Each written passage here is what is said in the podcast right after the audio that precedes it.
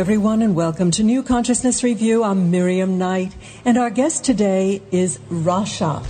Rasha is the author of Oneness, the Teachings, and her new book, A Journey to Oneness, a chronicle of spiritual emergence. Um, Rasha awakened to her inner calling in 1987 and began working with the divinity we all share in 1998. In the process, she was taken step by step through the life altering changes that are shaking the foundations of today's world. Rasha is not affiliated with any established spiritual path, religion, or guru. Her teachings are universal and focus on the experience of the divinity within each of us. American by birth, Rasha now lives in South India. Rasha, welcome. I'm delighted you could join us. Thank you so much for inviting me to be here with you today. Rasha, all of your books and your website, they all focus on the word oneness. What does oneness mean to you? How did you experience it? Oh, oneness is a multifaceted presence that is the core essence of each of us. This is who we really are. And the opportunity is here to experience that, not just to believe it, but to know it um, oneness collectively is the all that is. And many people choose to refer to that as God. I consider oneness to be the all that is divinity. And um, extraordinarily enough, I've established a connection and am able to transcribe the teachings that come from that source and are now in these books that I've written. How does it feel when you enter that state of oneness? Oh my gosh, it's it is utter joy when I shift into what I call an, a higher octave of my own being. It's it's like um, I'm cruising in a state of utter peace and serenity. Um, there are no words for this. It's, it's quite remarkable. And this is a possibility that's not just reserved for me and one in a million. This is something that is possible for everybody, which is the exciting part of the message that's coming through me. Is this what is known as samadhi? Yes, it, it, it's referred to as that sometimes, although samadhi often um, refers to a state where one is in a state of mindlessness. It's, it's one of the octaves of meditation. That is samadhi. Um, I suppose that this would be the, the end result of samadhi, but my experience of it is in a very conscious and waking state in the here and now. Mm-hmm. Mm-hmm. You have spent uh, a good part of the last uh, 15 years in India. What do you find in India that draws you there, and, and how do, has that informed your understanding? Uh, India feels normal. it's that um, I feel like I am able to be me there, and I am a very spiritually focused person who does a lot of spiritual practice, um, a lot of what they call sadhana. Um, in India, this is what people do. So I feel very comfortable there. I also live in a most extraordinary place, uh, a town in South India called Tiruvannamalai, which is one of the high energy places on the planet. So um, I think that's what drew me there is finding a place that felt vibrationally compatible with who I was becoming where I could breathe easy and be in in an environment of other spiritual people. Tiruvannamalai is um, was made famous by the great saint Ramana Maharshi. I'm sure you've heard of him, mm-hmm. who left his body in 1950. He has his ashram there, and um, also famous because there is a mountain there, Arunachala, which is regarded by Hindus as the embodiment of Lord Shiva himself. not just the abode of Shiva, but the mountain actually is Shiva. So when I heard these stories, I, I thought at first, what a quaint legend, you know, that this, this mountain is actually God in form. But then you go there and you climb this mountain and you sit in silence. And oh my goodness, it, it is just an exalted ride of energy. So that's, that's very enjoyable for me and probably is the main reason why I've chosen this as my home base. You know, it's, it's interesting. There are a lot of kind of mountains and power spots around the world, like Mount Shasta or mm. in Sedona, there's that uh, place. Um, uh, uh, in in England, uh, there are places um, mm. where people feel a different kind of an energy. It's it's like it's a funnel into another dimension. Um, Absolutely. Do you think it could just be a high energy spot? I mean, uh, thinking of it as a, an enormous Shiva lingam is, is a bit of a stretch of the imagination.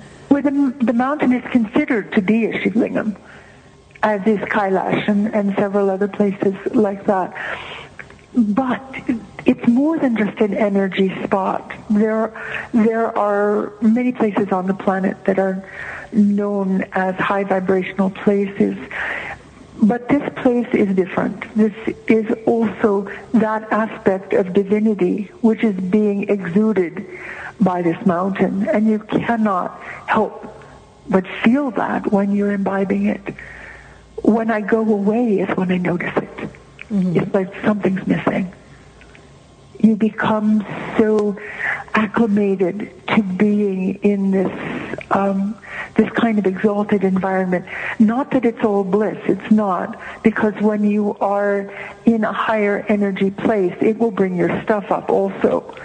And people discover, you know, to their astonishment, that this is this is not just a beautiful cruise. This is often a confrontation with your issues. It brings what is buried deep within you right to the surface. It's right in your face. Mm-hmm. So that you're encouraged to look at it and deal with it. Um, ultimately, it becomes a place where one can be at peace. When, when one has actually dealt with all of these things.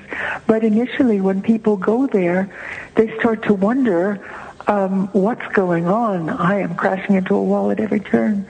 And this would be true whether it's Sedona or Mount Shasta or Tiruvannamalai or some of the other places that are exalted vibra- vibrational environments. Mm-hmm. I've heard of that effect in Jerusalem where people kind of go, go a bit mad, actually. Yes, yes, exactly this. And people feel like that. They're, they're totally out of whack when they're in a place like Tiruvannamalai because you know everything is energy. And if you're carrying density within you and you don't even know it, it's going to stir stir up the bottom of the lake, so things get mucky. Mm-hmm. And um, that encourages you really to do the work, to focus on your spiritual self when you're in a place like that. Now, I've heard a lot of people refer to doing the work on yourself. What does that mean to you? Oh, wow. Well, the book Oneness spends 400 pages going in depth on that subject. It is really dredging the bottom of of what is there, the residual density that you may have carried forth from a different lifetime, or it may be issues that are what Oneness calls your life themes, this is, these are the issues that happen over and over again, different names and faces, but basically it's the same old stuff. Well, All is it really a question things. of if you recognize the truth, it will set you free? Is, is that enough? No, that is not enough. That's a good start. That's a mentalized process. We're not talking about the mind here. We're talking about energy and what it is within each of us, within our energy field, that calls forth certain categories of experience. Our life themes, what actually is happening to us, which are triggers calculated to allow us to feel the depths of our emotions, which actually is the key to all of it. So if you start to recognize these patterns of what's happening over and over again in your life, and you can trace that back to what emotion would a person normally feel when confronted with a situation like this? Is this an anger trigger? Is this a grief trigger? Is this a victim's kind of a thing? What is it that I'm meant to be feeling that I'm blocking? You begin to ask yourself when these things come up. And slowly you are guided through methods in these books of how to deal with this and how to release this gently so this this stuff stops happening. Not that you're being encouraged to um, have a full-blown episode and give somebody a piece of your mind and rant and rave and vent. That's not the point. That would be actually fueling the fire. But there there is a science to how to do this. Um, with wisdom that will dissipate the residual electromagnetic charges that are drawing repeat performances of stuff you'd really rather be done with into your life. So the book Oneness deals in depth with that, and the new book, A Journey to Oneness, is my story of how I dealt with some of this stuff, what I was presented with, and what I was dealing with in my own personal life because even though theoretically I knew all of it, that didn't spare me the experience myself of having to to live out my own issues and face some of the things that I thought I was handling so neatly that I had actually swept under the rug because it was too intense to deal with. Annoying, too much. it? Yeah. And yeah, too much. Most of us have this because society has conditioned us not to express a lot of what is very deep and intense and painful. So we're polite about it and, you know, we deal with it in, in nice ways, thinking that it's okay, it's a tidy package tied up with a bow and it's done. Well, it's not done. And when we go to places that are power spots, it really unravels all of that repressed stuff so we can deal with it. So we can release these energies. And so we have a chance of shifting into a higher octave of our own being, which is the gift we're being given in these times. So what do you think is that. actually happening in these power spots? Are you are you kind of borrowing energy from the location? It's not that you're borrowing it. You, you are availing yourself of what is there. You're imbibing it. And so your vibration is ra- raising naturally. Um, when you're amping up your vibration, whatever is residual within you that is dense is going to be stimulated and want to be released. And that's not often fun. That can be really exasperating and um, painful. Very painful. I remember years ago I heard a talk by Gregg Braden, and he was talking about thoughts, feelings, and emotions, mm-hmm.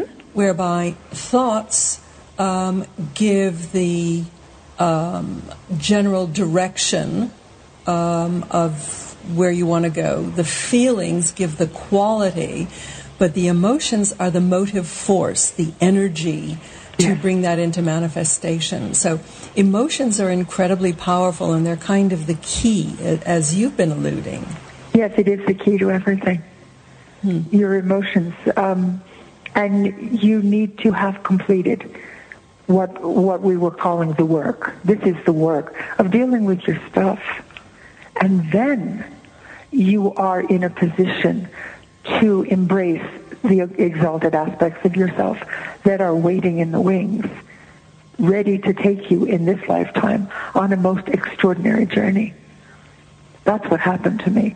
And I was clueless. I had no idea what I was getting into. I was transcribing these profound teachings that I had no foundation in at all. What And had you been doing before that? Oh my gosh, I was living a very material life. Um, I had been a an advertising copywriter. I was on Madison Avenue. I then became a Nashville songwriter much later and ultimately started a very well-known new age jewelry company, Earthstar, which had done very well before it kind of crashed and burned. But that's a whole other chapter. and that's where the book A Journey to Oneness begins as I was watching it all disappear into the mist. Everything I had built was wiped out and not really understanding till later the significance of going through an experience like that. You know, so many people that I've spoken with who have developed um, kind of this transcendent connection with Source do so from uh, the bottom of their their emotions. You know, a dark night mm-hmm. of the soul, where you can't yes. go any further, and you finally just say, "Okay, I give up. I surrender." Is that yes. what you did? Yes, I think for me the significance of it was to totally reorient myself in terms of my sense of identity, of who I thought of myself as being. I could no longer hang my hat on any of it. I had also um, very sadly gone through the loss of virtually every member of my family within a very short period of time before the um, the bankruptcy happened and I lost my home and I lost the company. And it was it was a tidal wave that washed through my life but um, virtually everyone passed away in my life. So that all of the external frames of reference on which we hang our sense of who we are had been systematically eroded in my case and so you start to ask yourself the big questions at that point. What on earth is going on? And who am I really? And you stop seeking that sense of meaning and purpose in the world outside when you go through such a radical and profound um, experience of loss. You begin to turn the camera around and point it within. Mm-hmm. And that's what happened to me. Mm-hmm because there was nowhere else to turn. Nothing was connecting. Nothing was making sense. And at the same time, these extraordinary teachings were pouring forth from within me that were nudging me in a very different kind of a direction. So, were you doing them through what uh, people call automatic writing? Um, I wouldn't call it that necessarily. Um, I think automatic writing is something that happens by hand. I was getting on the computer and essentially taking my consciousness out of the equation. I was sitting beside it, so I wasn't unconscious. I was watching this happen through my physical form.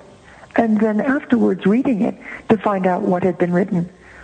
So what happens to me is I, am what they call a semi-conscious channel, although um, the process of bringing forth teachings from oneness is not technically channeling.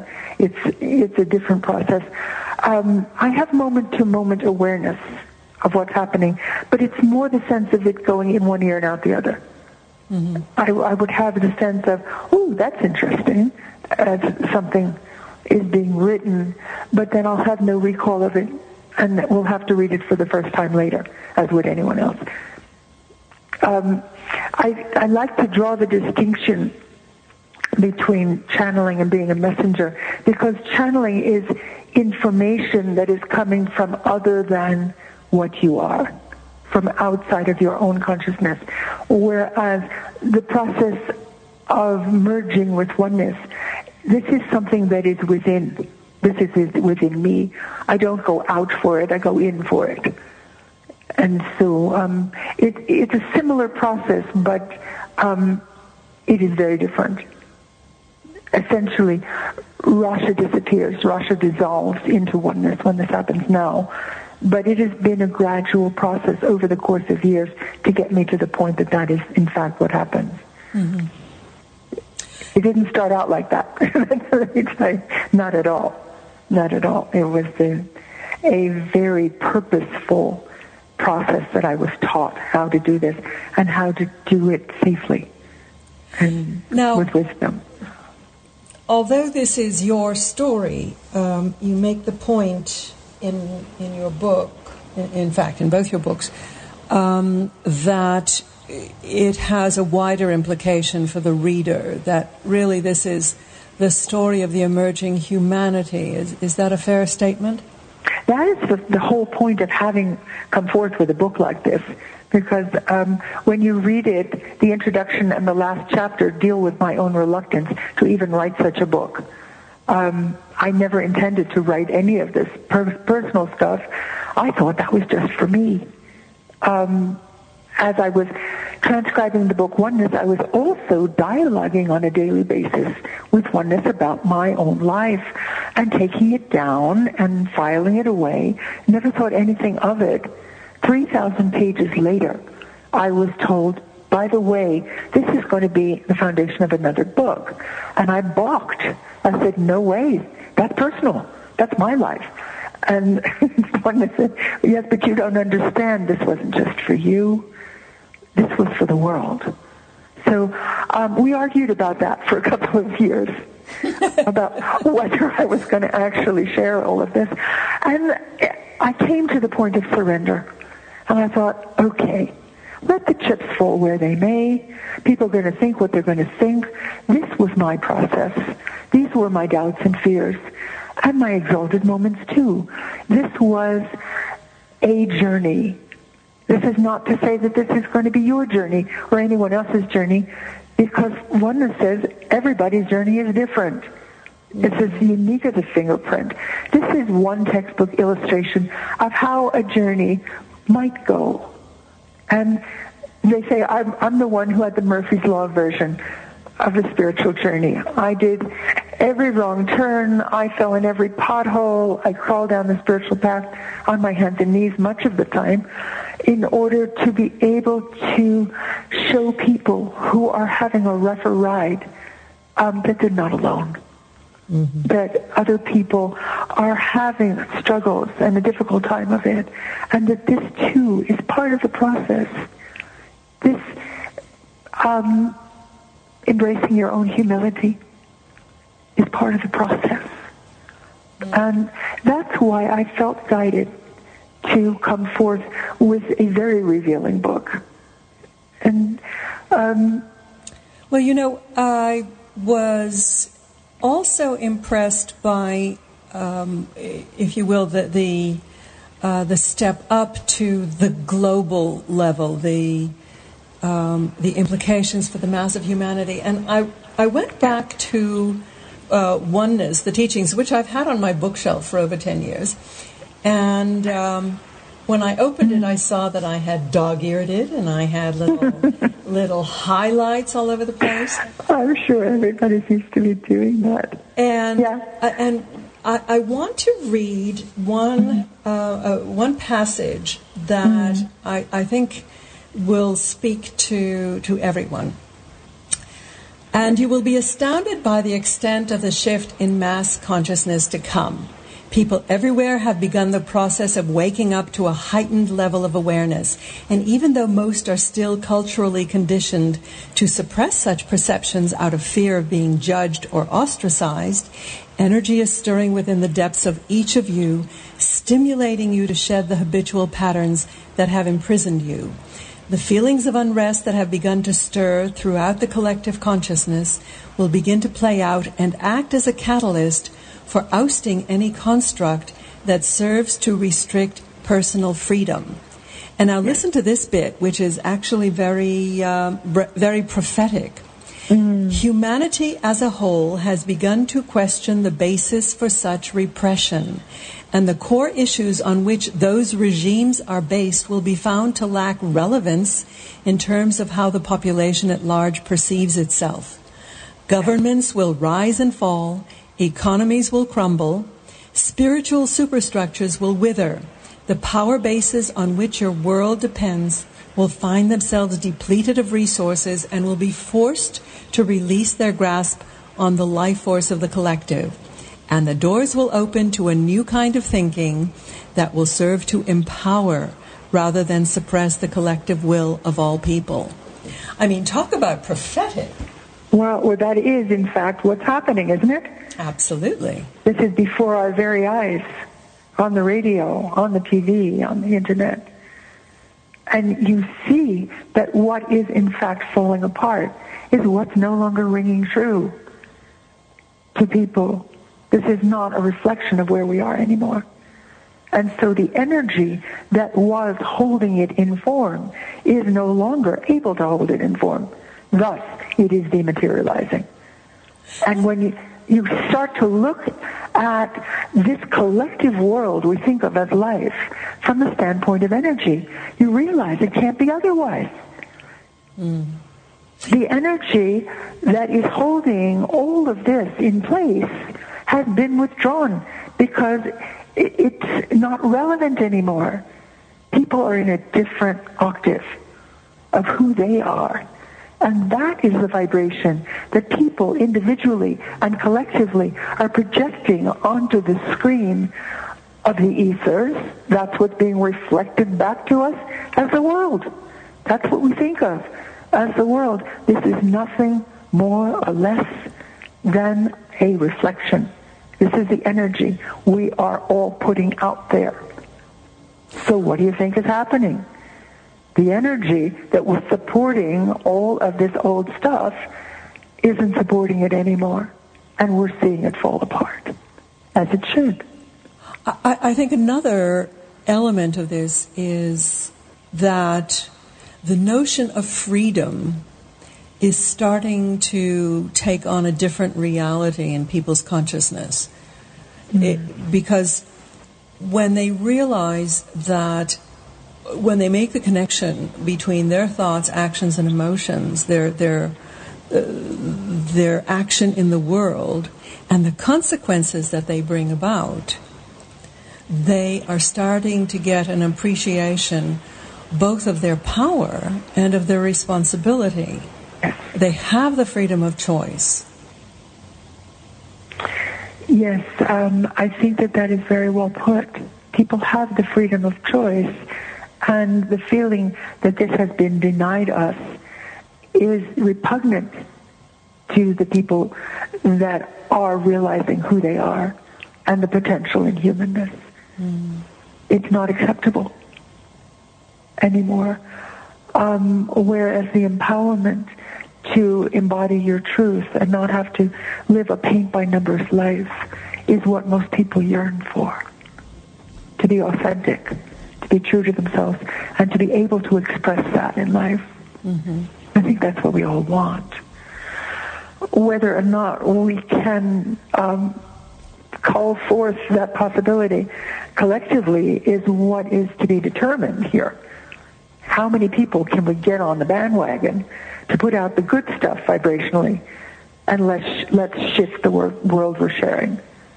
And that's the opportunity in these times, because when we get it mentally that we're creating this, it gets rather interesting to see. Okay, how would we like it to be? What would we like our world to be like? All options are possible, you know. This is not happening to us. We are creating this. And when we realize that we're empowered to really make a difference, we start to look very carefully at the vote that we are casting, each of us, onto the ethers with every breath we take. We want to put out the highest and the best and encourage everybody within earshot to do the same. Then we're going to have a world that's more a reflection of a higher quality variation on life that all of us, I think it, at some level, would really like. Um, I hope so. I really hope so. I thought it was interesting that in your book you say, um, or source says to you, um, do not look outside to gurus and psychics. Look within for your own truth. Yes. And it is, by extension, uh, relevant to accepting what authority says as opposed to thinking for yourself and using your own internal litmus test as to what is right and what is not right. That's the essence of the training that's being offered in these books. This is not just one more jump on my bandwagon kind of uh, a message. This, these books are books of self-empowerment. This is, this, the source is within you.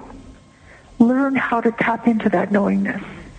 Learn to, to experience that wisdom for yourself without having to look for a nod of approval from some higher authority figure that's going to tell you which way to turn and what to say, what to do. Ultimately, that strength is within each of us. Mm. The books empower us to source it, to get comfortable with it, to know that we are limitless. Not, these are not just words to parrot. This is an experience to have and thus to know from your own experience of it. That was the journey I was taken on. And I was the least likely person to have gone on that journey. I was timid and shy, um, really um, not at all a person who had trusted from my own experience much of anything. But I learned that what was within, you can bank on it. That is the rock on which you can you can rest everything when all else fails, mm-hmm. when in doubt, when when the cyclone is swirling around you and the world is going crazy. There is that rock of Gibraltar within, that safe space. Then you can go there and know that it's right and feel that it is right, not mentally, but with, within, within your, the core of your being. In your recent um, communications, um, have you gotten any sense of where humanity is going uh, at this time? uh, are you optimistic? Um, I am always optimistic. You focus on what you want. I focus on the highest and the best. Where you place your attention is what you're calling forth from the ethers. So why would you focus on anything else? Um, all possibilities are there. We know this. It's it's like all the shows on the radio station are all playing. Which one do you want to tune into and perceive as happening in your life? That's what's happening in our world. All possibilities have already happened. It's all there. Which one vibrationally do we want to summon forth and experience as having happened? That's what's up for grabs. Mm-hmm. So yes, I'm optimistic. I am focusing my full attention on how I want it to be. And I'm resisting the temptation to give energy to anything lesser, to, to be able to um, empower the highest and the best rather than um, repeating what I may see on the news and clucking over how, how terrible, how terrible. Well, yeah, it is. But is that how I, I want it to stay? No. No, I want it to be different. You know, it's interesting. We, we all want to have a crystal ball and peer into the mm-hmm. future and but the implication of that is that the future is already fixed. The future is up for grabs. Indeed. There's infinite variations on the future, hovering in the ether. All are possible. Which one are we going to co-create as having happened? That's where it gets interesting because this is a delicate balance between predetermination and free will. And the free will of the collective, if you add the billions of bits of collective consciousness that are actually manifesting this, you see the potential to manifest anything depending on what we're choosing. Mm-hmm. It's all there. Mm-hmm. It's all possible. Nothing is carved in stone. These are the words of oneness. It's all there. Oneness is here in form as each of us. Now, you have chosen to kind of dedicate your life to this search or the connection with oneness. What kinds of practices can uh, people within the framework of their current lives mm. undertake to make a better connection? Well, there's much to be said for what they call sadhana, which is spiritual practice. So um, I would encourage everyone to consider some meditation and prayer time in your daily life. Um, whatever shifts you into that space of sacredness. And oneness says that there is no right or wrong way to do this. This is a matter of what feels good to you. So definitely you can join a spiritual tradition and practice that if that feels good to you. Or you can go down a trail no one has ever walked before and mix and match um, different things that capture your imagination and um, tickle your heart. That's that's what I did. Mm-hmm. I concocted my own recipe. Um, personally, I do a lot of mantra chanting. I've been studying with a master in India for over 20 years, and that does it for me. I'm not going to say that this is going to do it for other people. This is what worked for me. Um, talking out loud to God in the bathtub, highly recommended. Using essential oils, driving down the highway with the windows rolled up, talking out loud to God, ranting and raving, highly recommended. Whatever it takes to get you into that space of authenticity, of prayer, and then you find that you are mouthing the words of your heart. You are speaking from your soul.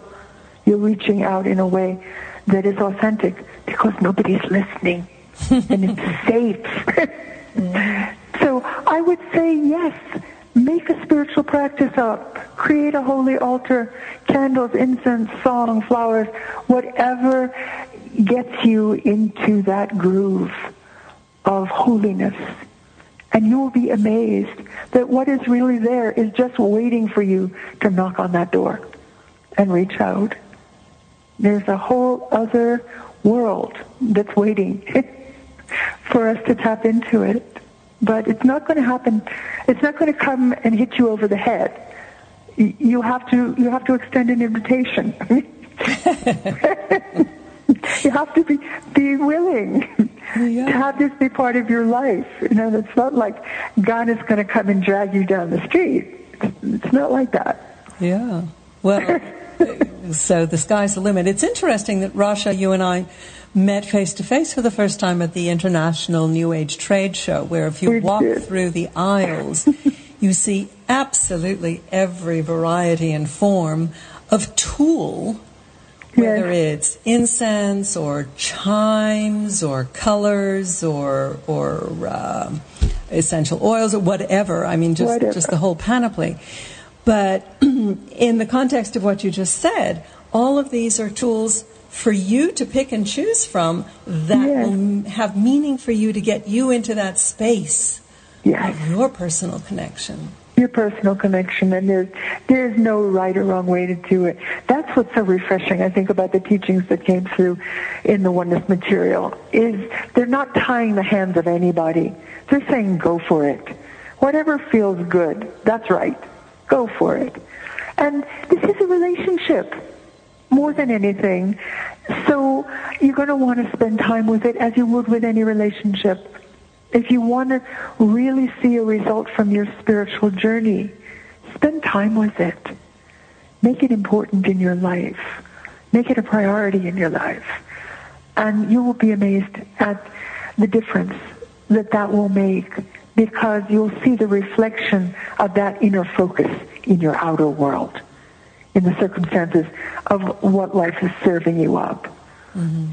If you are spending some time raising your vibration and touching into the sacred within you, that augmented variation on life is going to be reflected right back at you in the life that you are leading in the outer world. It's amazing how easy it is when you get the hang of it. So that's what I would recommend to people who are not doing it the way I did and, you know, meditating four or five hours a day and chanting and doing all the stuff that I did and go to India. Realistically, most people are probably not going to choose that. But you can have a sense of the sacred in your everyday life, even if you have a busy life. Um, and there's more to that than sitting in a minute in between meetings and driving to soccer practice and ballet lessons, which is a lot of people feel like their hands are tied with their busy schedules. Um, make it come first. Don't give it last priority. And you'll be glad you did. Mm. That, I think, is the message of oneness. So, um, how do people um, connect with you? I understand that you have um, a, a, website and, and people can get your messages on a regular basis. Tell us about that. I do. There's a wonderful website. It's onenesswebsite.com. And there you will find an opportunity to sign up for all sorts of email series that'll give you um, a moment of a profound quotation to ponder for a second and a gorgeous photograph to think about.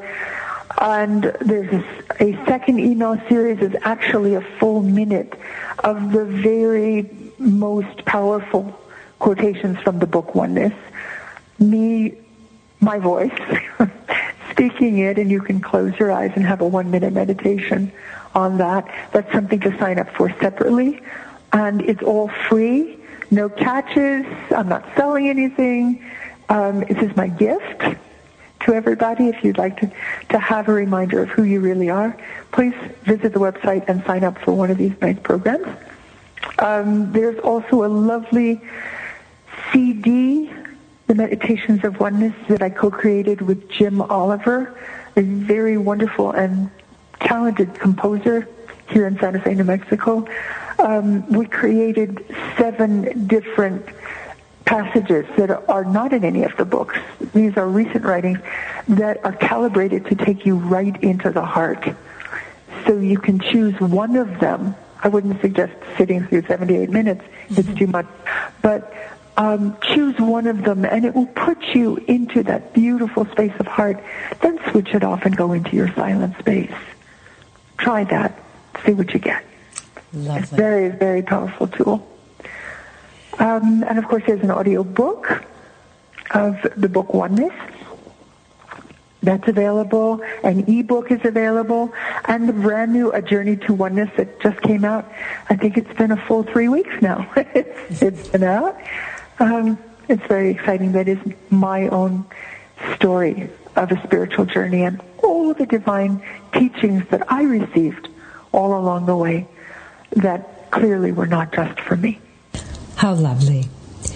Well, we've been speaking with Rasha, author of A Journey to Oneness and Oneness Teachings. Her website is onenesswebsite.com. Rasha, thank you for being with us today. Thank you so much. And now I have some exciting news to share with you. You know all those wonderful speakers that we have on NCR radio? Well, we are starting a speakers bureau for transformational speakers and musicians, singer-songwriters, sound healers, anybody who wants to make a splash on the national and international stage by giving talks and performances. We will be there to help them. Our new Speakers Bureau is called Luminary Voices and it will be launching in September.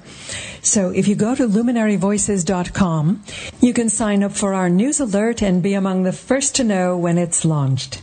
If you or a friend of yours is interested in joining and becoming one of our early adopters before the launch, you can get a really special deal. So contact me at Miriam at luminaryvoices.com.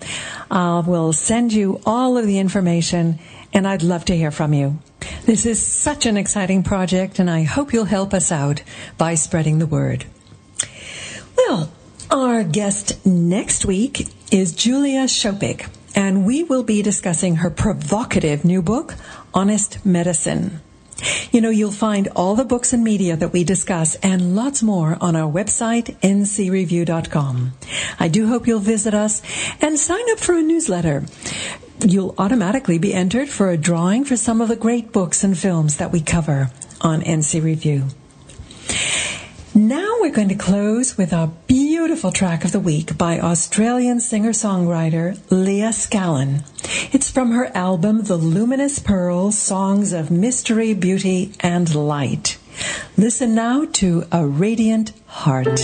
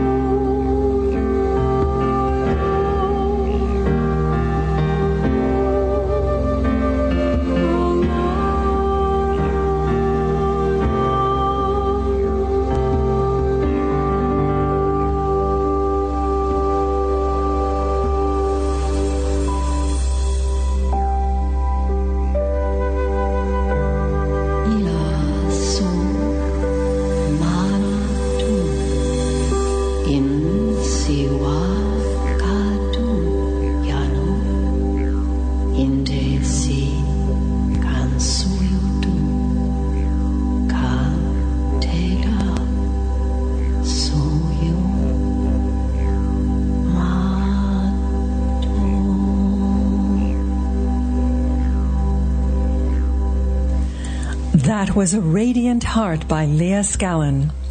For over a decade, Lia Scallon's sacred songs and light language, known as the Sounds of Sirius, have been transforming lives throughout the world. The Luminous Pearl is no ordinary music CD. Under divine prompting, the main recording of the Luminous Pearl took place during a three day window around December 21st, 2012 as we cross the threshold into a new 26,000 year cycle of the Earth's history. According to Lia, the transformative energy frequencies of that unique moment in time are embedded in the 13 tracks of this album, which take the listener on a loving journey of celebration, dreaming, and joyful embrace of the new age of wisdom. Also carried within the sound codes of this music is the light energy of a rare and sacred artifact known as the luminous pearl, whose presence graced the studio throughout the entire production. In fact, the names and the inspiration for all of the tracks reflect the mystical unfoldment of this time. You can learn more about Lia Scallon's music on her website, soundsofsirius.com. Well, that's our show for today. I do hope you'll join us next week. And until then, I'm Miriam Knight for New Consciousness Review. Thank you for listening. Goodbye. You've been listening to NCR Radio. If you missed any of Miriam's shows, you can find them on demand any day and time on her show page. You can also download podcasts to your iPhone and take these inspiring shows with you wherever and whenever you like. If you have a question or comment for Miriam, you can follow her on Facebook at facebook.com slash NCR Review. That's facebook.com slash NCR Review. Be sure and join us next week for more passionate and exciting guests on NCR Radio.